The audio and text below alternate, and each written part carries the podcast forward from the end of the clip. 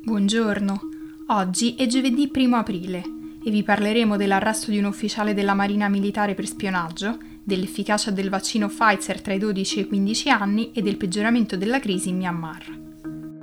Questa è la nostra visione del mondo in 4 minuti. L'Italia ha espulso due ufficiali russi dopo aver arrestato per spionaggio un alto ufficiale della Marina Militare Italiana, L'uomo è stato fermato dai carabinieri del Ross mentre stava consegnando dei documenti riservati a uno dei militari russi per 5.000 euro. Per ora non si sa nulla a proposito del tipo di documenti che sarebbero stati scambiati. Mercoledì mattina il ministro degli esteri Luigi Di Maio ha convocato l'ambasciatore della Federazione russa in Italia Sergei Razov per discutere dell'accaduto. Successivamente Di Maio ha scritto su Facebook di aver trasmesso all'ambasciatore russo la ferma protesta del governo italiano e che i due ufficiali russi sono stati espulsi dall'Italia.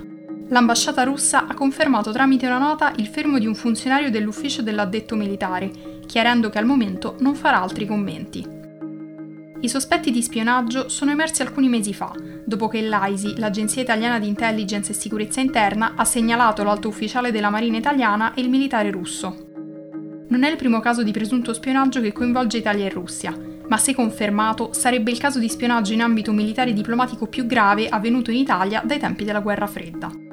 La vicenda si inserisce in un contesto di crescenti tensioni tra Mosca e l'Occidente, culminato con le sanzioni dell'UE contro la Russia per l'incarcerazione del leader dell'opposizione Alexei Navalny. Parlando invece di coronavirus, Pfizer BioNTech ha annunciato che il suo vaccino è efficace anche sui ragazzi con meno di 16 anni. Lo studio è stato effettuato su un campione di 2260 volontari statunitensi di età compresa tra i 12 e i 15 anni e i dati preliminari hanno dimostrato che i ragazzi vaccinati non sono stati contagiati dal Covid-19. Nelle prossime settimane Pfizer BioNTech chiederà alla Food and Drug Administration di approvare l'uso del vaccino a partire dai 12 anni. Se il parere dell'agenzia sarà favorevole, gli Stati Uniti potrebbero ampliare i target della campagna vaccinale, velocizzando il processo di immunizzazione. Infine, spostandoci in Myanmar, mercoledì i guerriglieri Kachin hanno attaccato un avamposto di polizia nel nord del paese. L'intervento dei gruppi armati appartenenti a minoranze etniche sottolinea quanto la situazione in Myanmar sia sempre più fuori controllo.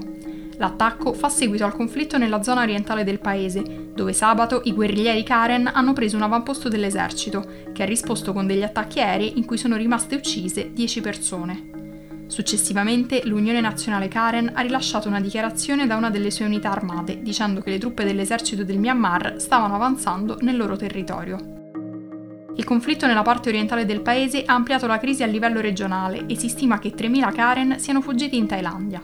Nel frattempo, i leader del movimento di protesta contro il golpe vorrebbero allearsi con i Kachin e i Karen per combattere la giunta.